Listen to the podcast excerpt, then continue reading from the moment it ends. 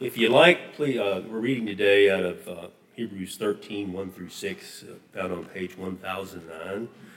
Let's pray. Heavenly Father, we thank you for allowing us to share worship and fellowship this morning. We just pray that our, our hearts and minds are open to the word. Be with uh, Brother Scott as he preaches and delivers your message. And we just uh, ask this in your holy name, Jesus. Amen.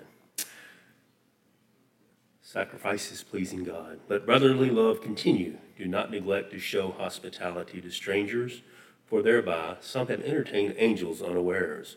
Remember those who are in prison, as though in prison with them, and those who are mistreated, since you also are in the body.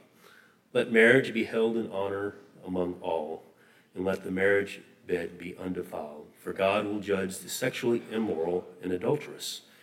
Keep your life free from love of money and be content with what you have, for he has said, I will never leave you nor forsake you. So we can confidently say, The Lord is my helper, I will not fear. What can man do to me? The word of God for the people of God.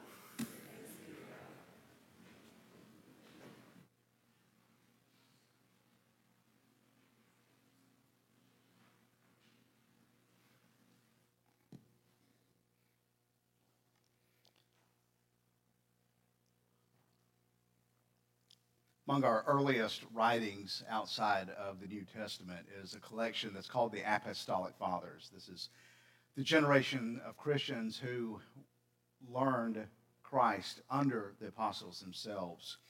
One of the writings that we have is from about 100 years after the book of Hebrews is written, where um, a Christian is writing to someone named Diognetus. Um, there's a name if you're looking for a new name for a, a son. Um, and he explains what Christians are, because Christians are this weird group, and a lot of rumors are going around about who we are and what we believe. So I, w- I want to read a portion of this. For Christians are not distinguished from the rest of humanity by country, language, or custom. For nowhere do they live in cities of their own, nor do they speak some unusual dialect, nor do they practice an eccentric way of life. This teaching of theirs has not been uh, discovered by the thought and reflection of ingenious people, nor do they promote any human doctrine, as some do. But while they live in both Greek and barbarian cities, as each one's lot was cast, and follow the local customs and dress and food and other aspects of life, at the same time they demonstrate the remarkable and admittedly unusual character of their own citizenship. They live in their own countries, but only as non residents they participate in everything as citizens and endure everything as foreigners. Every foreign country is their fatherland, and every fatherland is foreign. They marry like everyone else and have children, but they do not expose their offspring. They share their food, but not their wives. They are in the flesh, but they do not live according to the flesh.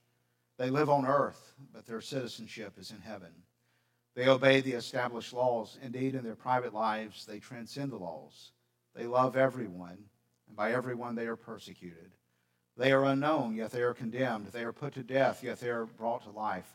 They are poor, yet they make many rich. They are in need of everything, but abound in everything. They are dishonored, yet they are glorified in their dishonor. They, sl- they are slandered, but they are vindicated. They are cursed, yet they bless. They are insulted, yet they offer respect. When they do good, they are punished as evildoers. When they are punished, they rejoice as though brought to life. By the Jews, they are assaulted as foreigners, and by the Greeks, they are persecuted.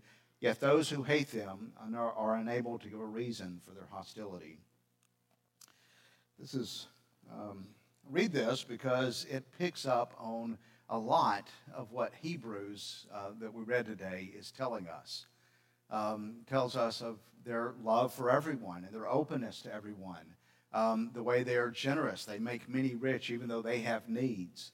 Um, it tells about their sexual morality because it talks about they have a common table, that is, their um, sharing with others and their um, hospitality, um, but they do not share, uh, they have a common table, but not a common bed, as other translations say. But as in, they, they share their tables, but they don't share their wives.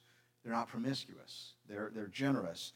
And in all of these things, he's st- taking, talking about how they're weird you know, they're unusual. They don't fit in with the, the norms of society. And in many ways, it's exactly the same today. that we are called to live apart, that we, we live in the midst of people dressing like others, eating the same food, um, speaking a different language. There, there is no Christian nation, right? He says they don't have a unique nation. There, there's this idea of a Christian nation is not Christian. It, it, there's no Christian nation. It's, they live in all nations. We are the church. We are the kingdom, and the kingdom is through all nations. And, but in this, we're good citizens. We obey the laws, and yet we are different and different in the way we live. And Hebrews has been this great reminder don't fall away.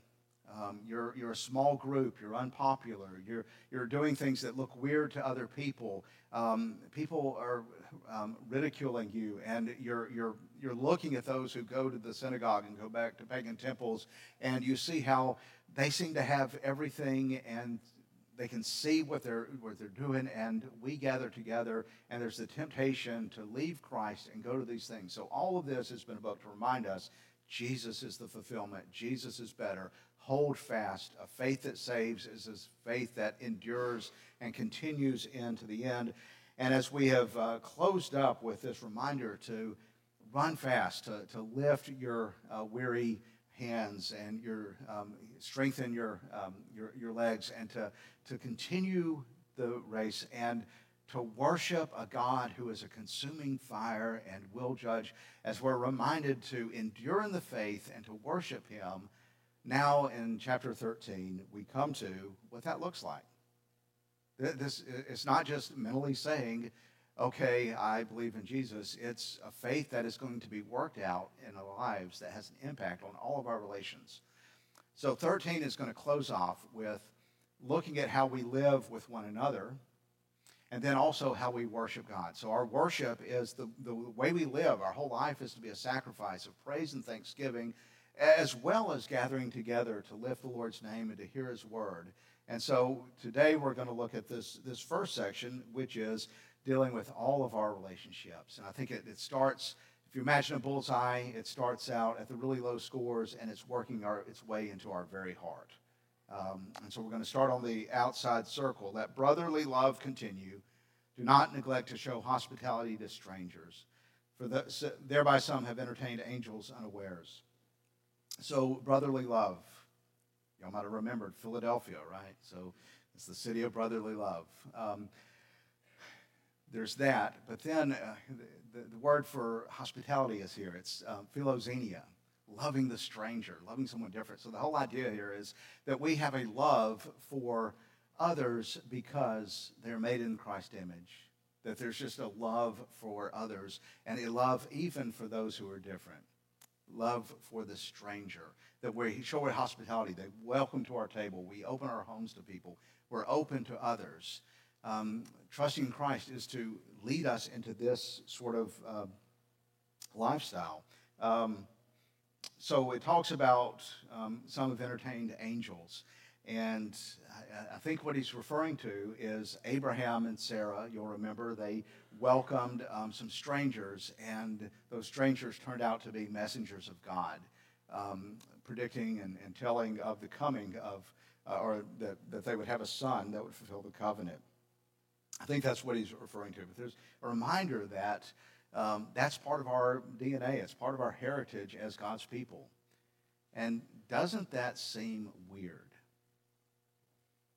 I mean, we're, we're a small town, so we still continue community, but the number of people you drive through a, a, a suburb where, you know, at 5.30, garage door slams and you're your own little group and you don't know neighbors is so much a part of the culture we live in.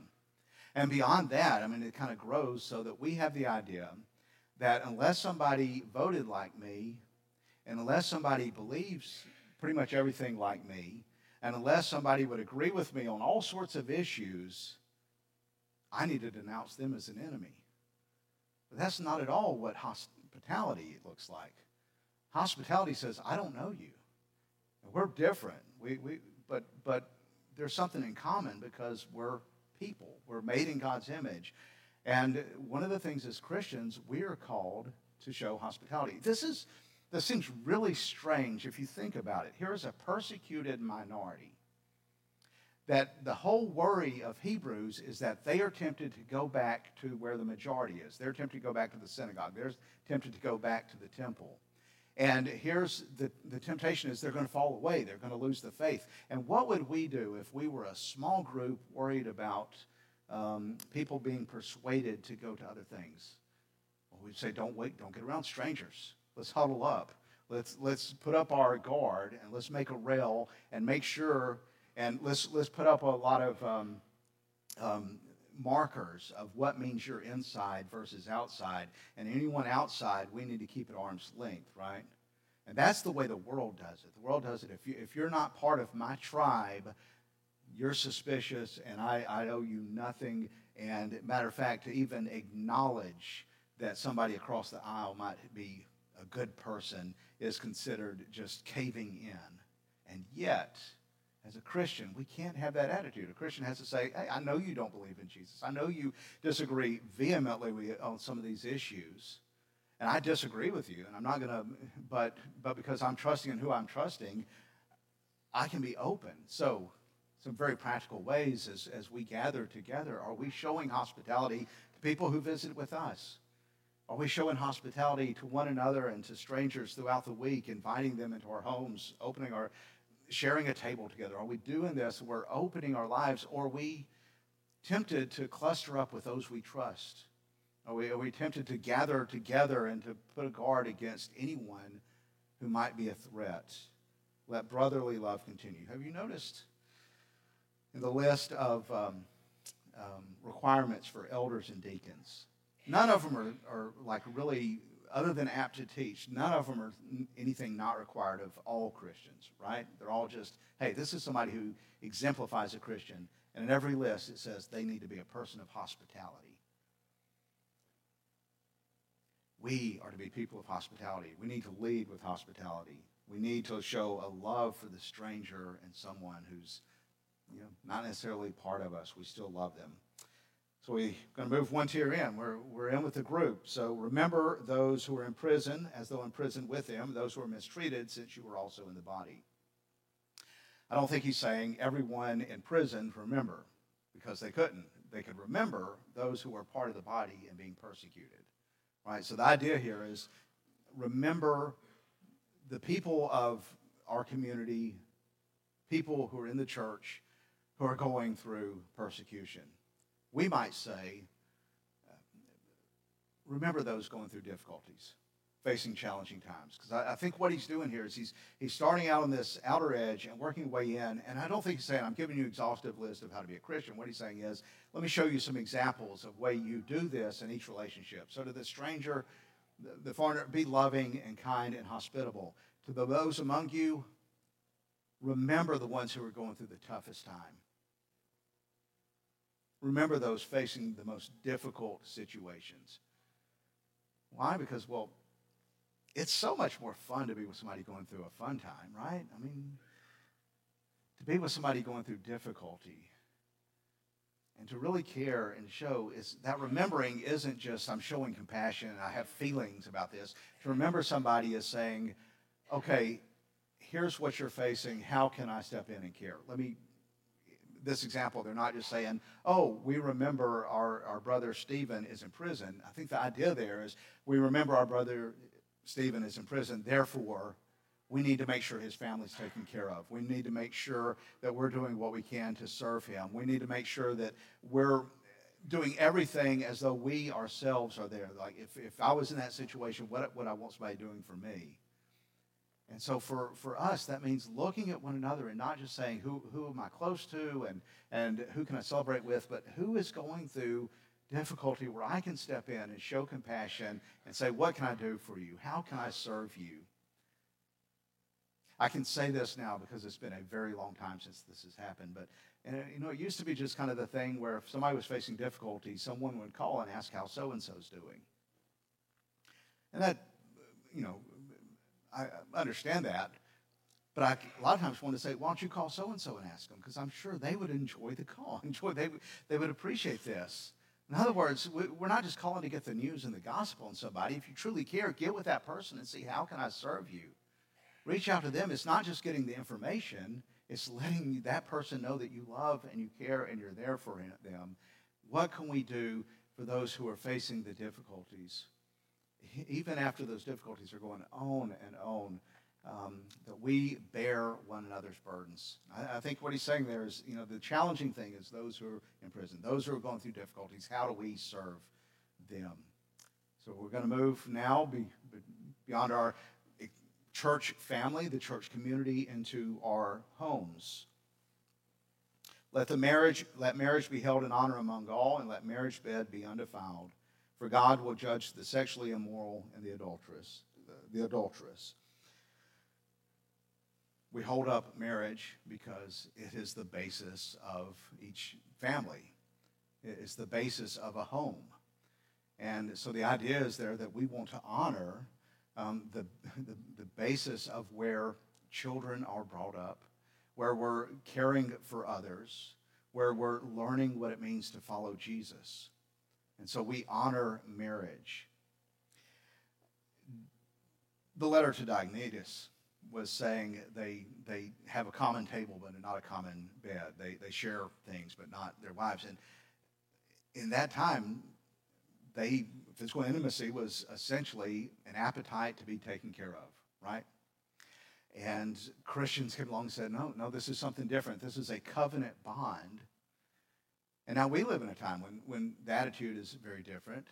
The attitude now is this is self expression. This is who I am and what I do.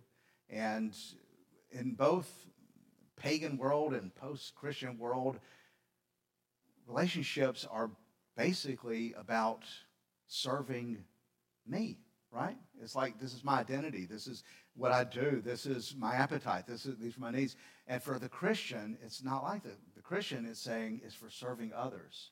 It is for this relationship that is based on a covenant relationship with the one you're in marriage with, but also a, a, a safe home for those who come out of this union.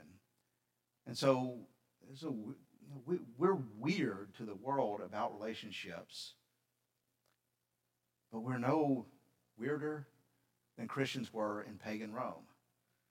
It's the idea that God, who has made us, has made us and given us a, a, purpose and intention to things. We're not accidents of matter that can decide what we want to do. And so, as we see this, we honor marriage and we don't change based on the way the world looks things. We see that marriage is, and relationships are to be within a marriage of a man and a woman, committed together and following Christ. I do find it very interesting that he reminds us that it is God who judges. The Supreme Court does not get to define marriage. God, who created man and woman, defines marriage, and God will judge. Then he goes even further. So we've gone out from outside, we've come into um, the church, we've come into our homes, and now we're looking at my heart. And what does this say about my heart? Keep your life free from the love of money and be content with what you have. For he said, I will never leave you or forsake you. He's stepping on all our toes here. Eh, all of us are, are getting a reminder that Uh, the, the, the things that we divide over, God is kind of challenging every one of us because there's some of us who would say, Yep, having my own stuff and I've earned this and this belongs to me and I need more of it is the way, that's just the way the world is. And God challenges us and says, acquiring more and getting more is not what you're made for. If you're going to trust in me, you can't love money. You can't make money and performance and things to get money your ultimate goal. The love of having more, you have to learn to be content. And to follow Christ and to follow Him and, and hold fast to Him means at some point we say, I'm content because I trust in God. Uh, we're, we're, we're told constantly um, because everything that we have, everything, Every app on your phone is trying to sell you something, right? I mean, everything we're surrounded by is trying to make us discontent with what we have and tell us if we only had more and we got this next project, we would be happy and to get more. And, and so we're constantly striving and constantly feeling if I could just get the next thing. But if we're trusting in God, what we say is, where I am and what I have is God being good to me. Discontent is ultimately saying, God's not looking out for me and I better look out for myself. He's not giving me enough. Uh, that doesn't mean we, we don't have needs that we need to try to um, take care of, that we don't um, need financial resources, that we don't work, that we don't try to um, increase and look after things. But it does mean if I have a heart that is constantly striving for more, for more, for more, I have a heart that is not trusting in Jesus. I'm not trusting him to give me what I need. And so all of this, all of these things are reflections of a trust that I would say, the Lord is my helper, I will not fear. What can man do to me? That's from Psalm 118. And if you really apply it, all of these others come. If you really trust in Jesus, if you're saying, I'm fearing God, if I fear God, what can anyone do? And if I have a heart like that, then yeah, I can be generous with my funds. I can be, I can be generous with my money because I'm trusting God to provide. And, and so I can give. And, and I'm not constantly pursuing and calling for more.